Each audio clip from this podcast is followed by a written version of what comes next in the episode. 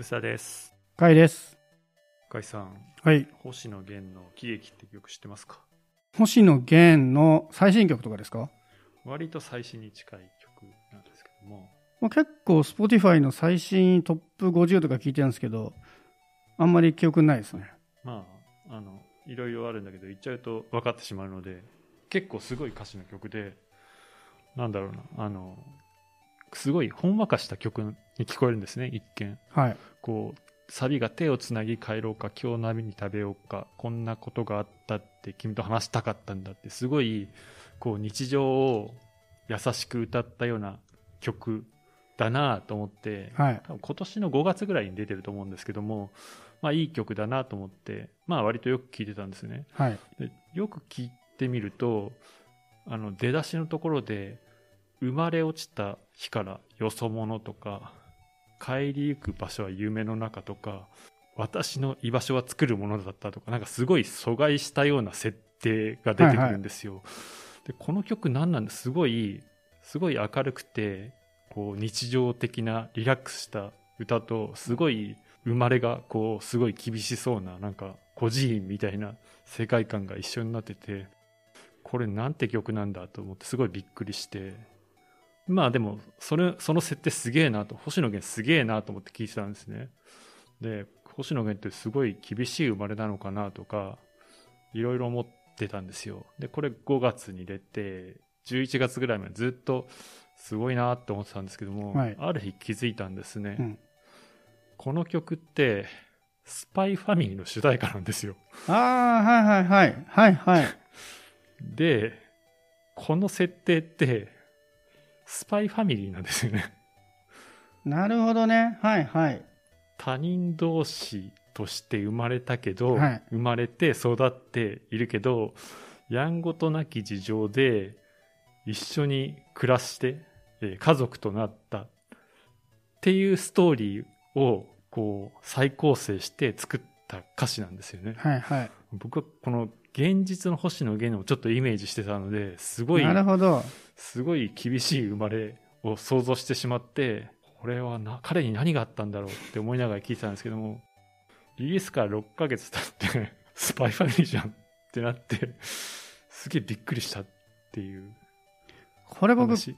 うん、曲は聞いたことなかったんですけど、はい、この曲が多分リリースされたぐらいの頃にうん話題になってたの見ましたね。そうなの？なんか、星野源はうんそんなに好きじゃないんだけど、うん。星野源が大好きなスパイファミリーの曲を担当して、うん。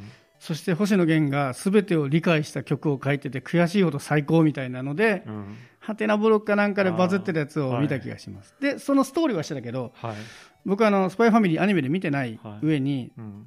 ネットフリックスとかでたまに見るんですけど、はい。僕あの、歌とか飛ばす人なんで、まあ、その認識がなかった飛ばしますからね、基本的に。うんあの自動で飛ばされるから。なるほど、これが噂のやつか。あ確かにでも、僕これ歌詞見て、初めて思いましたけど、確かにスパイファミリーを知ってると、スパイファミリーの歌詞ですね、これ。でもこれをうん。一人の個人のストーリーとして読むと、うん。とんでもなくないですか？とんでもないですね。このこんな曲書けるってすげえなってずっと半年思ってて、うん。ある時これが物語を再現したものだって知った時にすごい納得したしうん。でもこんなに物語をうまく歌にできるってあるんだと思ってなるほど。びっくりししましたねっていううん。話最近、タイアップ系の作品って増えてるじゃないですか。この有名アーティストがタイアップに乗る。はい星野源もそうですけど。で、みんなちゃんとその作品のストーリーとかをきちんと理解して、はいはい。それを歌に落とし込んでますよね。そうそう。めちゃくちゃこの世界みたいな、世界観みたいなのを重視して、こうタイアップ楽曲を作ってるっていうのは、最近すごい感じる部分があって、うん。昔って突然商品名とか出てきたりしませんでした、うんうん、あの作品のタイトルとかね。そうそうそう 絶対キャラクター名が入るみたいなね、うんねそういうんじゃなくてもう気づかないぐらい、うんこうその世界を歌の中で再現してるって、これすげえなと思って、なんかハイブリッドですよね。僕のイメージだと、はい、僕らの子供の頃のアニメとかの曲って、必ずキャラクター名とか作品名が入っているでもまあ作品にぴったりの世界観っていうのがあったんだけど、90年ぐらいからなんか有名アーティストが歌うようになるってうん。それ作品あんま関係なくないみたいな。はい曲が多かったイメージなんですよ。そうなんだ。90年代が一番そういうこう、うん。商品と結びついた感じだったんですじゃないか90年代中盤後半とかはなんか有名な昔ってアニソンって90有名なアーティストじゃなかかったじゃないですか。ひむひむじゃない小室とかのあそうそうそうその頃その頃。なんか割とそういうタイアップですっていう感じの曲が多かった、あそうタイアップでかつ別にアニメ作品とそんなにリンクしてなくないみたいうなんイメージが多かったんですで昔の曲はものすごいアニメ作品にフィーチャーした曲なんだけど、はい。有名人が歌ってない印象だったんですよね、うん。昔は。はい。その作品のために歌ってるっていう、はい。それが90年代ぐらいからアーティストがちょっと強くなってきたというか作品よりも、で一周回ったのか分かんないですけど最近は有名なアーティストが歌ってるんだけど、うん。ちゃんと作品の世界観を読み込んで作ってるっていうそうそう全部入り感はなんか感じますけどね、すごいね。うん、他にあります？なんか気になっそういう。今年、まあ、これ聞いて思い出したのはやっぱりうん。あの、新ウルトラマンのああ米津玄師 M87 そうそう。あれとかはもうね劇場でかかった瞬間にああこれはうまいなすごいなっていう感じで曲と何映画の世界みたいなのがリンクするなっていうのがあったんですよね。それはどこがすごかったですか？え歌詞？歌詞。あ冒頭の歌詞がさなんだっけ？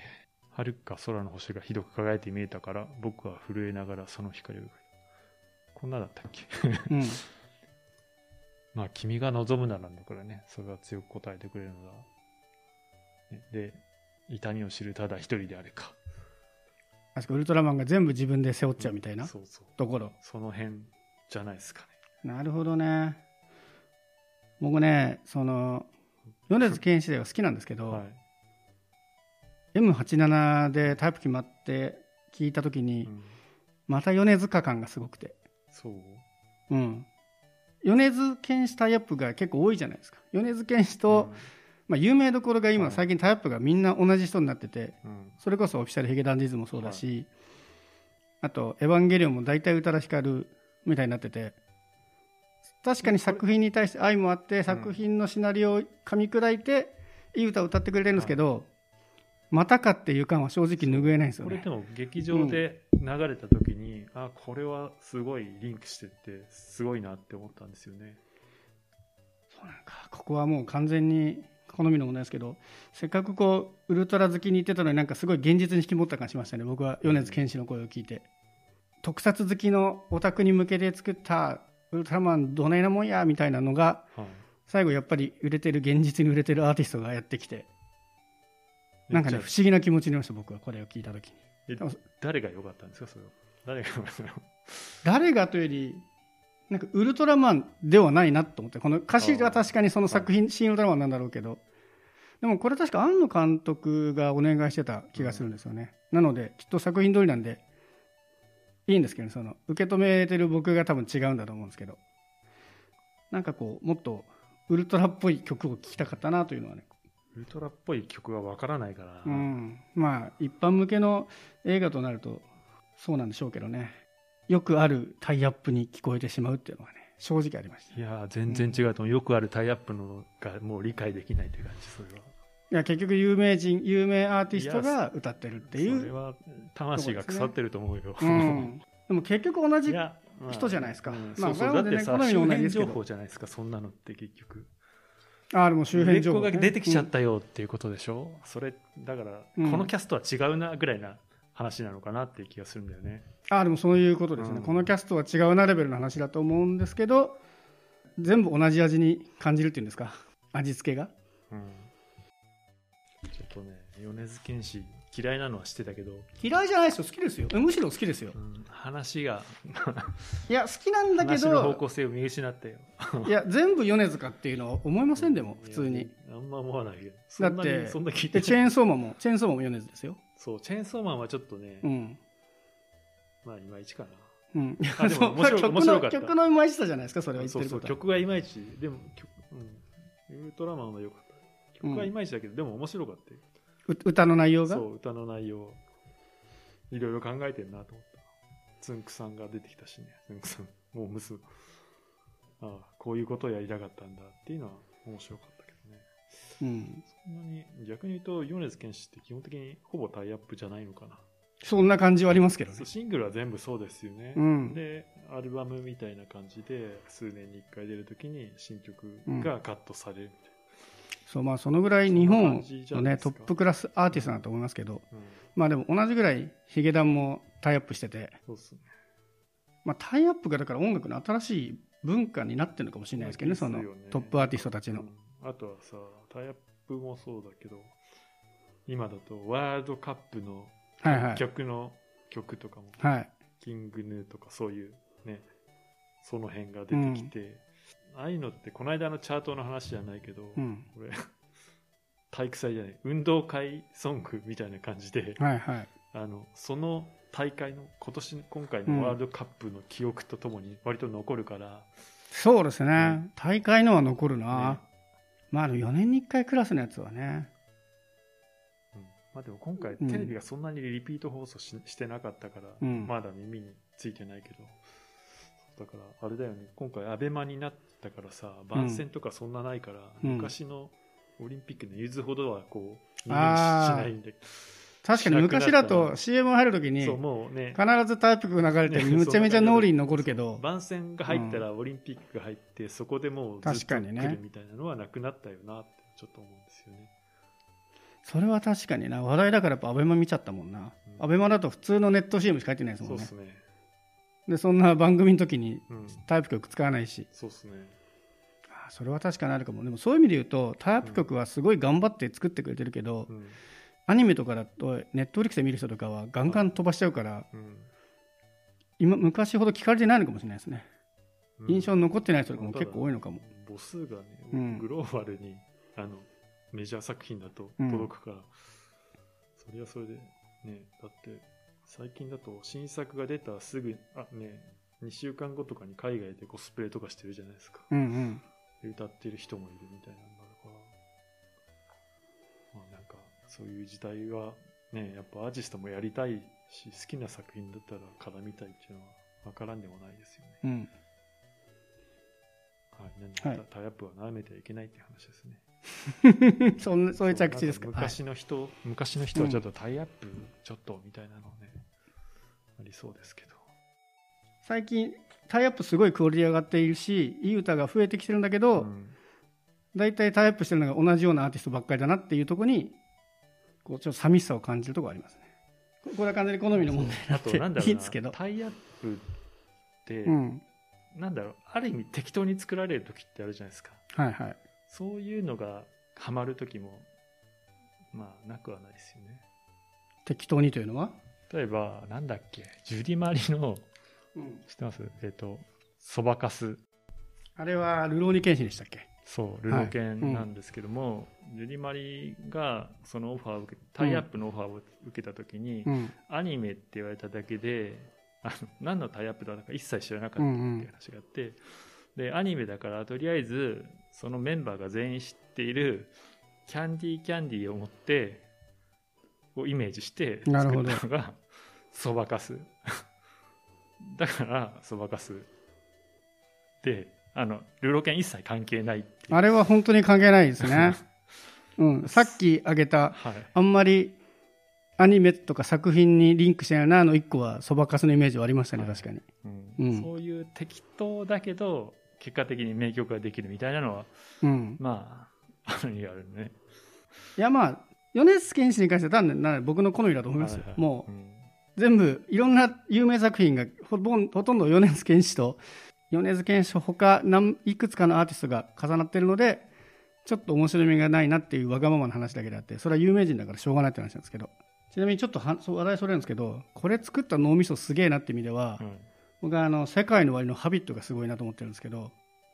なんすか「世界の終わり」の「ハビット」っていう曲知ってます？知らない、聞いたことはある気がするんですけど結構バズったんで。え。映画「ホリックの」タイアップ曲そんなですね感じのあれですね。うん。ビデオですね。うん、でこれも僕はそのタイアップとかは知らずにはい、リズム感いい曲じゃないですか、はい。ですごい耳に残ってうん。あいいなと思ってこう歌詞をうん。よく聞いてたらなんか歌詞が割とすごいんですよね。これ、最初から最後まで、鉄頭鉄尾、うんヒエラルキーらしいんですよね。えー陰キャ、陽キャとかあるじゃないですか、そのはい学校のクラスみたいなやつ。うんその話を徹底的にしてて、えずーっとその話ですよ。陰キャ、陽キャとかで分類するのって、バカバカしくないみたいな。俺は陰キャだけど頑張って、この地位をゲットしたぜみたいなことを、最初から最後までめちゃめちゃ歌ってるんですよ。これも、すげえなと思って。この、さっきの、星野源の話に近いんですけど、星野源ってこんな大変だったの？みたいな。ーので言うと、え、この人こんなに陰キャ、陽キャ気にして生きてきた人なのかなっていうぐらい。はい。なんとなくセカワってむしろ陽キャのイメージがすごい強かったんで、俺それはない、こ、こっちなんだっていうのがね、えすげえ面白かった。で、僕はこのタイアップタイアップの元になった映画作品を見てないので、ーうん。もしかしたらこれもその映画作品がそういう陰キャ、陽キャみたいなところにはい。特化してるのかもしれないですけど、これはなんかね、すごいいい曲調でダンサブルでポップなのに、歌ってることがずっと陰キャ、陽キャの話してるっていうですね、割とこれも衝撃的な曲でしたね。まあだから全体的にそのタイアップ曲のクオリティも上がっているのは間違いないんですよね。それ自体はすげえ喜ばしい。うん、まあなんかタイアップっうん。てなんか前は金を稼ぐとかセールスのためみたいな感じが、でね、うん。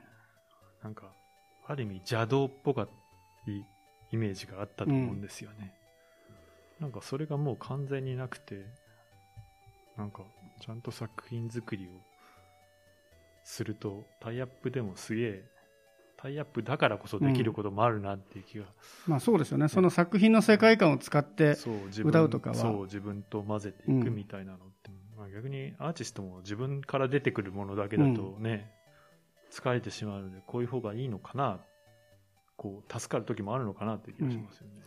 だからこれは僕の想像なんですけど、今その第一線で活躍してるアーティストって、はい。子供の頃にアニメとかテレビとかを見て育った世代だと思うんですよね。だから昔よりそのタイアップとかに慣れ親しんでいるし、うんうん。ちゃんと好きな作品に対して何か作りたいみたいな気持ちが子供の頃にそういうアニメとかドラマとか映画とかに慣れてるからそういうのが今出てる人たちなのかなっていう気も結構だ米津玄師もそうだし星野源もアニメとか漫画大好きって言ってますもんね、でウルトラマンのタイプ来た時に米津玄師すごい昔からのファンの作品に携われて嬉しいっていうことも言ってたし。っていう意味で今ようやくそういう時代が来てるのかなという気がしますけどね。まあその昔みたいに CD 売れればいいって時代じゃなくなったから、うん。よりタイアップのあり方が違うっていうのもあるかもしれないですけど。そうそう。このね喜劇もなんかあれだね 俺全然知らなかったんだけどもうスパイファミリーの力でグローバルチャートにもガンガン入ってみたいな感じだったらしいんですよ、ね。へあのスパイファミリー、ね、ネットフリーとかで結構世界一斉配信されね、て、結構ランキング取ってましたもんそうそうね。日本以外は、日本は1位で、日本以外でも上位に入ってるけど、日本以外の国は全部ストレンジャーシングスが1位な、ネットフリーで1位なのに、うんなぜか日本だけはスパイファミリーになってて、まあでも海外でもちゃんと、何スパイファミリーは上位に入って、それと連動して、うん。こう、 Spotify とかいろんな音楽チャートでも星野源が入ってたっていう話を11月に入って知って、うん。これそんなヒット曲だって僕案外俺ぐらいしか知らない曲なのかなと思ってたんだけど。星野源ですから。でも、チャートにそこまで、でも ビルボードでは入ってますね。まあじ自分すごい今年聴いた曲だからうんなんかなんか聴いてんなと思ってそれはどうやって聞いたんですか ?Spotify でおすすめで聞いた。そうじゃないかな多分 New Music なんとかみたいな New Music Wednesday とかでそうそう。いうので来てこれいいなと思って聴いて、うん。ずっと聴いてるとあのなんだっけあのよく聴く曲はどんどん上に、あのそうですね。そうそう入ってきてそれ関連みたいなのが流れてくるんですよね僕はおすすめから聞かないからな。常にランキングから聞いちゃうからな。そうですね。僕はトップ50を月1ぐらいでチェックしてるんですけど、うんすごい上の方にいたイメージはないですね。うんうん。まあ、かもしれない。なんか、自分が知らないだけですげえメジャー曲だったっていうのにびっくりしたんですけどね。まあ、それはスパイファミリーの曲だからさ、みんな知ってるわと。うんね、スパイファミリーをね、あの、まあ、漫画はみ大体読んでたし、うん。で、アニメは見てみたけど、曲の方がいいですね。ああ、それ漫画は好き漫画も好きです。だけど、ま、アニメは漫画に比べるといまいち。あアニメも漫画も、ま、アニメも漫画も良かったけど、曲の方がいいなと思います。本当ね、でも曲が、この曲めっちゃ良かったんですね、これはね曲。は良かった。うん。なるほど。ある意味作品よりもよいいなと思った。なるほど。まあ、あの、そうね、タイアップは結構いろんなやつがいい曲出してはいるんですけど、うんちなみにちょっとタイアップの、はい。タイアップというのかな、その、そのアニメとかに採用された曲の変化球で、僕あの、大の大冒険のエンディングテーマがすげえ素晴らしかったんですけど、はい。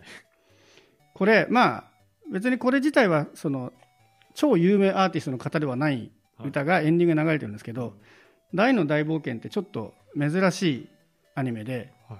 要は何十年も前の昔のアニメを完結した作品を再現した上で2年間かけてやるっていうので、うん。結構博打だと思うんですよ。そのアニメって大体売れなかったらやめちゃうじゃないですか。ワンクールやって調子よかったらツークールやろうみたいな中で2年間だから何クール ?8 クールか。とかやっちゃおうという前提の作品なんですけどそれの第1話からずっと使われているエンディングが100話の最後全てのエンディングを迎えた後につながるようなストーリーになって作られていてっていうのをこの間あの大の大冒険のアニメが全部終わった完結イベントにちょっと行ってきたんですけど、はいはい。そこの制作現場で喋っててうん。実はこの歌は100話を全部終わって全ての完結した後にそのさらに続きとして聞くとストーリーがつながる歌なんですって言ってて。え。で確かに聞いてみたらつながるんですよ。え。それまでも聞いててあいいエンディングだなと思ってたんですけどあなるほどそういう仕掛けを100話かけてやったんだっていうのは他のアニメでは多分なかなか難しいと思うんですけどその2年間かける前提のテレビアニメって鬼滅ですらできないしちょっとね面白いこういうタイアップも面白いなっていうのはねちょっと思いましたね。というタイアップ楽曲の回でした